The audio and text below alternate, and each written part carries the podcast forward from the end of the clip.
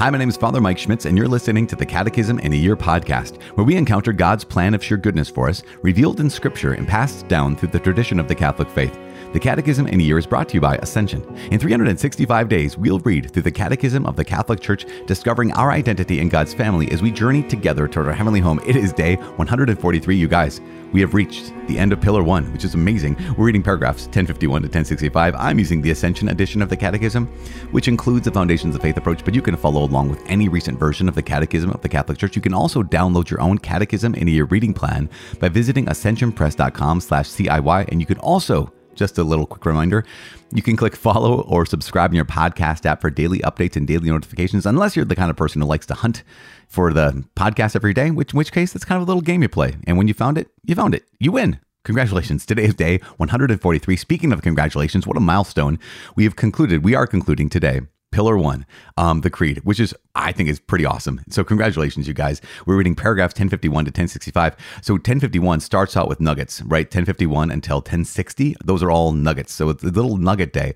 But if you have your catechism in front of you, you'll see that after the nuggets, we have a last section from paragraphs 1061 to 1065 on the word amen. And so we're going to talk about what that word amen means. We're also going to talk about um, not just what it means in itself, but also what it is when we say the word amen. Also, Jesus Christ himself is the amen. He is the definitive amen of the Father's love for us. But before we go into the amen, we also have to talk about, as we noted, we talk about the nuggets. And the nuggets are all the way back to the fact that when we die, we are immediately judged. We get heaven or hell or purified to enter into heaven.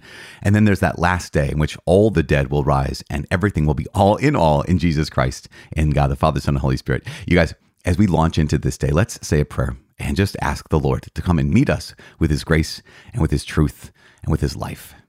Father in heaven, we thank you so much. We give you praise and glory. Thank you for bringing us here to this day. Thank you for bringing us here to this moment. Thank you for bringing us here all the way through Pillar One. We ask that you please, as we prepare ourselves for our death, as we prepare ourselves to give you our ultimate and final amen, that we trust in your amen, your amen of faithfulness, our amen of belief, but your amen of faithfulness, that we can trust who you are because you are the God of the amen. You are the God of truth. You are the God who is faithful. And so, as we once again reflect on these nuggets of what it is to die in you, Jesus Christ, we ask that you please come and meet us because you, Christ, are the Father's definitive amen. You're the Father's definitive word. You're the Father's definitive truth. Help us to give our amen to you. In Jesus' name we pray. In the name of the Father, and of the Son, and of the Holy Spirit. Amen. As I said, it's day 143. We are reading paragraphs 1051 to 1065. In brief, every man receives his eternal recompense in his immortal soul from the moment of his death in a particular judgment by Christ, the judge of the living and the dead. As Pope Paul VI stated, we believe that the souls of all who die in Christ's grace are the people of God beyond death. On the day of resurrection, death will be definitively conquered when these souls will be reunited with their bodies. Pope Paul VI further stated, We believe that the multitude of those gathered around Jesus and Mary in paradise forms the church of heaven, where in eternal blessedness they see God as he is, and where they are also, to various degrees, associated with the holy angels in the divine governance exercised by Christ in glory by interceding for us and helping our weakness by their fraternal concern. Those who die in God's grace and friendship, imperfectly purified, although they are assured of their eternal salvation, undergo a purification after death, so as to achieve the holiness necessary to enter the joy of God. By virtue of the communion of saints, the Church commends the dead to God's mercy and offers her prayers, especially the holy sacrifice of the Eucharist, on their behalf. Following the example of Christ, the Church warns the faithful of the sad and lamentable reality of eternal death, also called hell. Hell's principal punishment consists of eternal separation from God, in whom alone man can have the life and happiness for which he was created and for which he longs. The Church prays that no one should be lost. Lord, let me never be parted from you. If it is true that no one can save himself, it is also true that God desires all men to be saved and that for him all things are possible. The Second Council of Lyon stated The Holy Roman Church firmly believes and confesses that on the day of judgment, all men will appear in their own bodies before Christ's tribunal to render an account of their own deeds. At the end of time, The kingdom of God will come in its fullness. Then the just will reign with Christ forever, glorified in body and soul, and the material universe itself will be transformed. God will then be all in all in eternal life. Amen. The Creed, like the last book of the Bible, ends with the Hebrew word Amen. This word frequently concludes prayers in the New Testament. The Church likewise ends her prayers with Amen. In Hebrew, Amen comes from the same root as the word believe. This root expresses solidity, trustworthiness, faithfulness. And so we can understand why Amen may express both God's faithfulness towards us and our trust in Him. In the book of the prophet Isaiah, we find the expression God of truth, literally, God of the Amen. That is, the God who is faithful to his promises. Isaiah 65 states, He who blesses himself in the land shall bless himself by the God of truth. Amen. Our Lord often used the word Amen, sometimes repeated, to emphasize the trustworthiness of his teaching, his authority founded on God's truth. Thus, the Creed's final Amen repeats and confirms its first words, I believe. To believe is to say Amen to God's words, promises, and commandments. To entrust oneself completely to Him who is the Amen of infinite love and perfect faithfulness. The Christian's everyday life will then be the Amen to the I believe of our baptismal profession of faith. As St. Augustine stated, May your creed be for you as a mirror. Look at yourself in it to see if you believe everything you say you believe, and rejoice in your faith each day.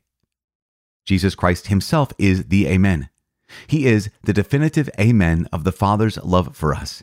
He takes up and completes our Amen to the Father. As 2 Corinthians states, For all the promises of God find their yes in Him. That is why we utter the Amen through Him to the glory of God. And in the Roman Missal we pray, Through Him, and with Him, and in Him. O God, Almighty Father, in the unity of the Holy Spirit, all glory and honor is yours forever and ever. Amen. All right, so there we have it. The conclusion to the creed, the conclusion to Pillar One. Oh my gosh, you guys. Um, let's just recap quickly from 1051 to 1060. We do have, again, our nuggets for today, which I just want to highlight the fact that, yes, here's what we believe. We truly believe that at the moment of our death, we receive our eternal recompense in our immortal soul. Right? Death is the separation of soul and body. Little recap there. Death is the separation of body and soul in that immediate moment, we stand before our Lord and God and we get what we've chosen.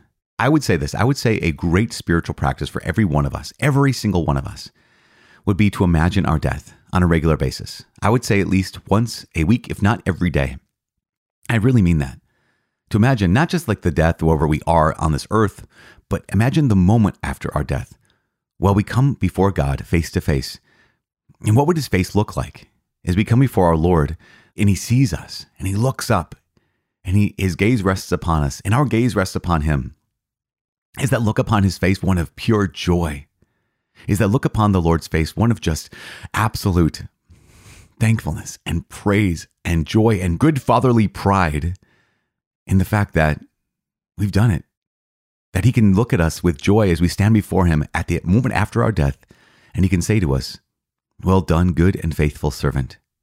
Come receive your master's joy, enter into your master's joy. Or when we stand face to face with God, will He look up and see us and know us as we are and love us so deeply? But will there be pain in His face? Will there be sorrow on His face as He looks at us and sees what we've chosen? And we stand before God in His goodness and His beauty and His love. Will He look at us and say, Oh, I know. That's what you've chosen. You've chosen not me. And we look upon him and realize, I've chosen not him. I had a whole life. I had an entire life to choose him, and I didn't.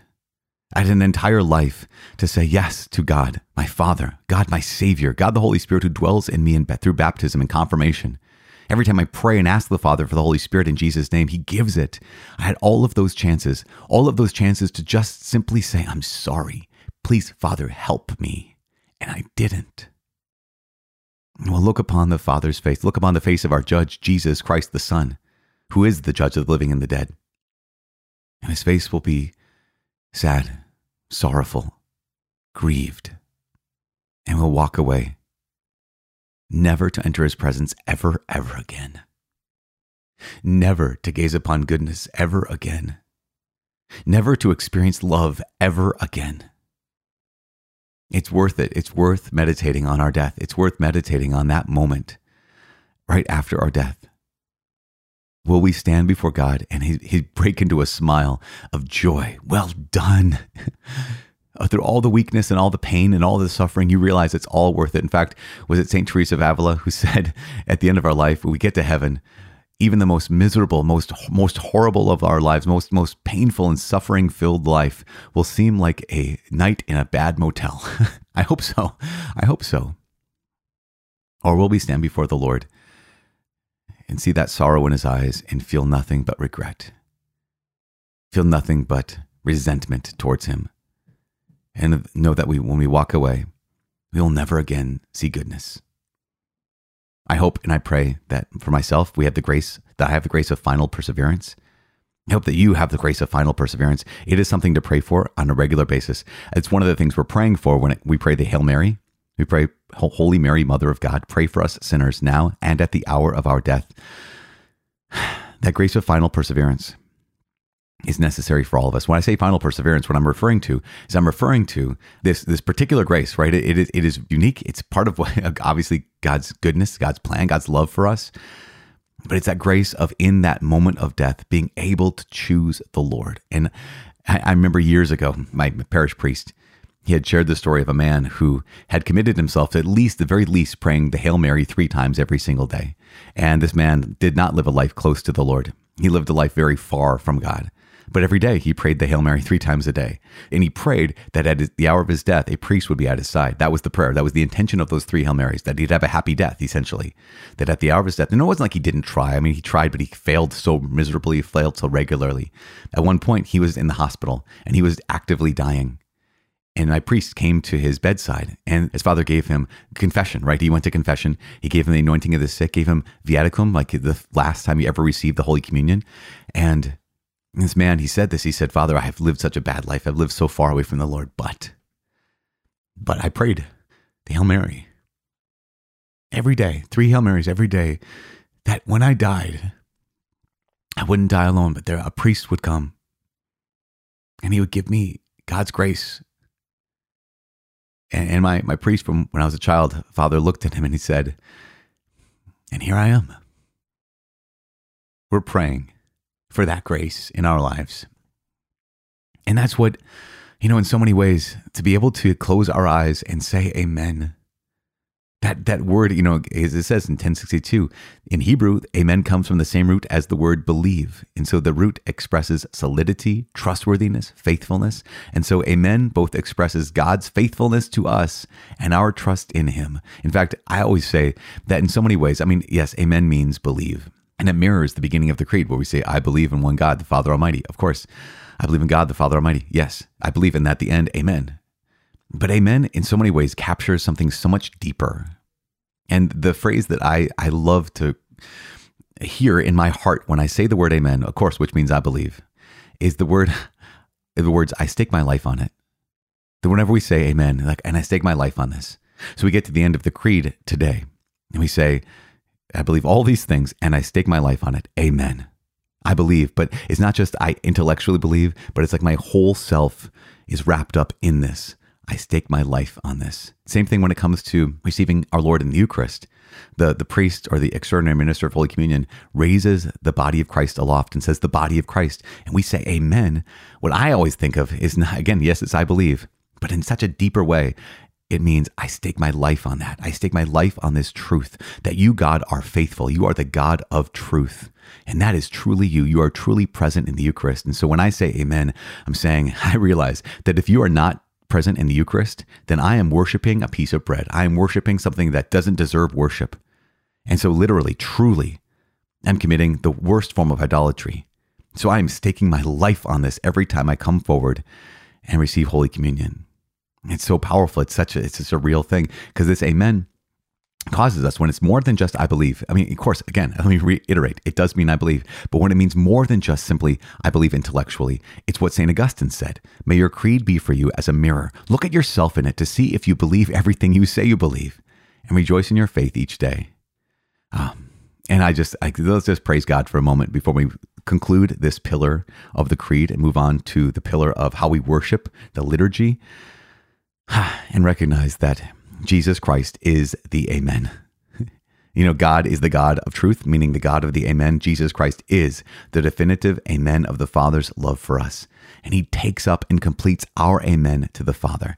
And so we just give God praise. Yes, at the end of every day, every week, at the end of our life, we will see God face to face. We'll see him as he is, and we will know ourselves as we are. We will know what we've chosen. We pray that God gives us the grace of final perseverance. Holy Mary, Mother of God, pray for us sinners now and at the hour of our death. Amen. Give us that grace of final perseverance. Amen. Let there be a priest at our bedside to give us the anointing of the sick, reconciliation, viaticum. Amen. I am praying for you. Please pray for me. My name is Father Mike. I cannot wait to see you tomorrow. God bless and amen.